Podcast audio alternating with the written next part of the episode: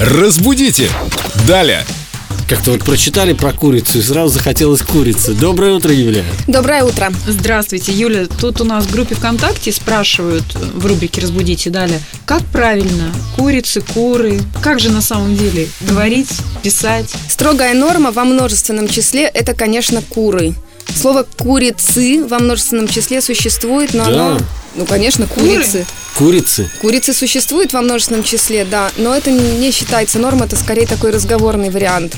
То есть в разговорной речи допустимо сказать много куриц, Пробежало много куриц. пробежало много куриц, но согласно строгой литературной норме пробежало много кур. В А в един- единственном числе. Да, в единственном числе это курица, не кура. Когда пишут «кура гриль», это неправильно. Вот- Курица гриль надо написать, да?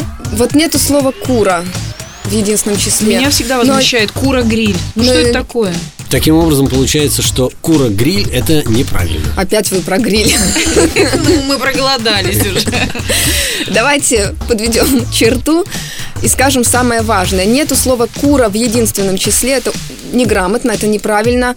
В единственном числе слово курица. Во множественном числе слово куры. Мы запомнили. Так что курица-гриль. Курица, но куры. Приятного аппетита. Приятного аппетита. Разбудите! Далее!